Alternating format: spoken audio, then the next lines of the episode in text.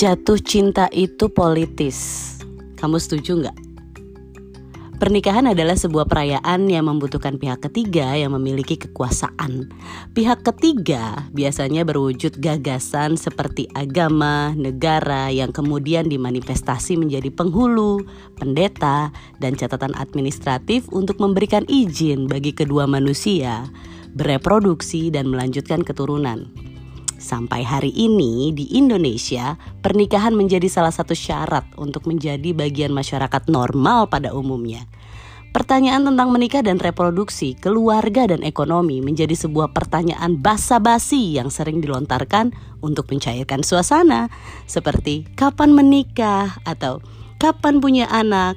Karena menikah sudah menjadi norma ajek dan jika ada manusia yang memutuskan untuk tidak menikah atau menolak pernikahan, berarti melawan sistem norma dan dianggap menyimpang. This is Maota, bukan sekedar Maota. Bye, serabut rendang.